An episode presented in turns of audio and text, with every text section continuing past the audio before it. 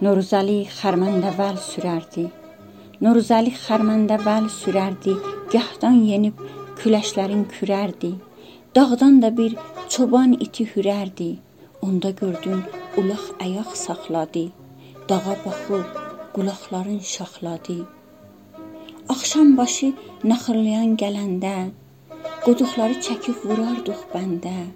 Naxır keçib gedib yetəndə kəndə heyvanları çılpaq minib qovardıq.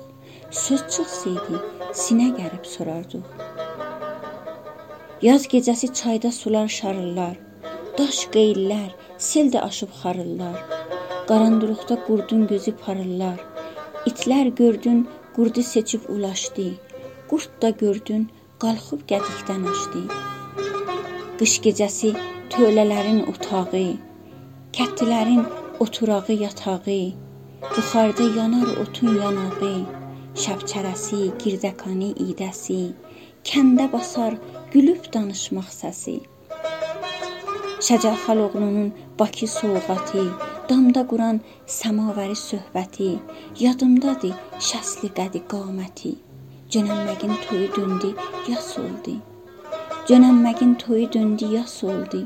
Nənə qızın bəxt aynası kəs oldu.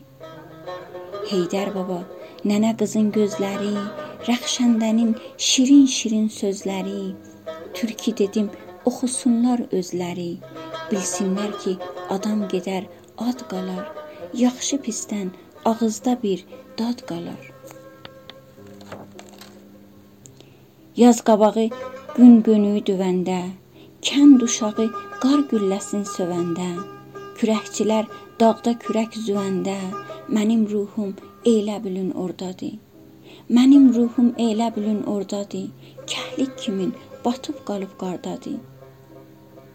Qarı nənə uzadanda işini, gün buludda əyirərdi teşini, qurd qocalıb çəkdirəndə dişini, sürü qalxıb dolaydan aşardı.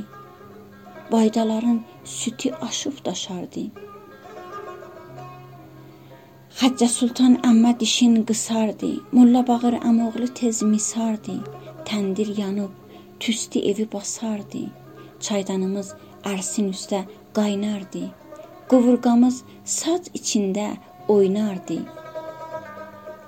Bostan pozub gətirərdik aşağı, bostan pozub gətirərdik aşağı, doldurardıq evə taxta tavağı, təndirlərdə bişirərdik qabağı, özün yeyib toxmaların çıtdardıq. Çox yeməkdən lap az qala çatdardıq. Bərzağandan armud satan gələndə, Bərzağandan armud satan gələndə uşaqların səsi düşərdi kəndə. Biz də bu yandan eşidib biləndə şıllaq atıb bir qışqırıq salardıq. Şıllaq atıb bir qışqırıq salardıq. Buğda verib armudlardan alardım.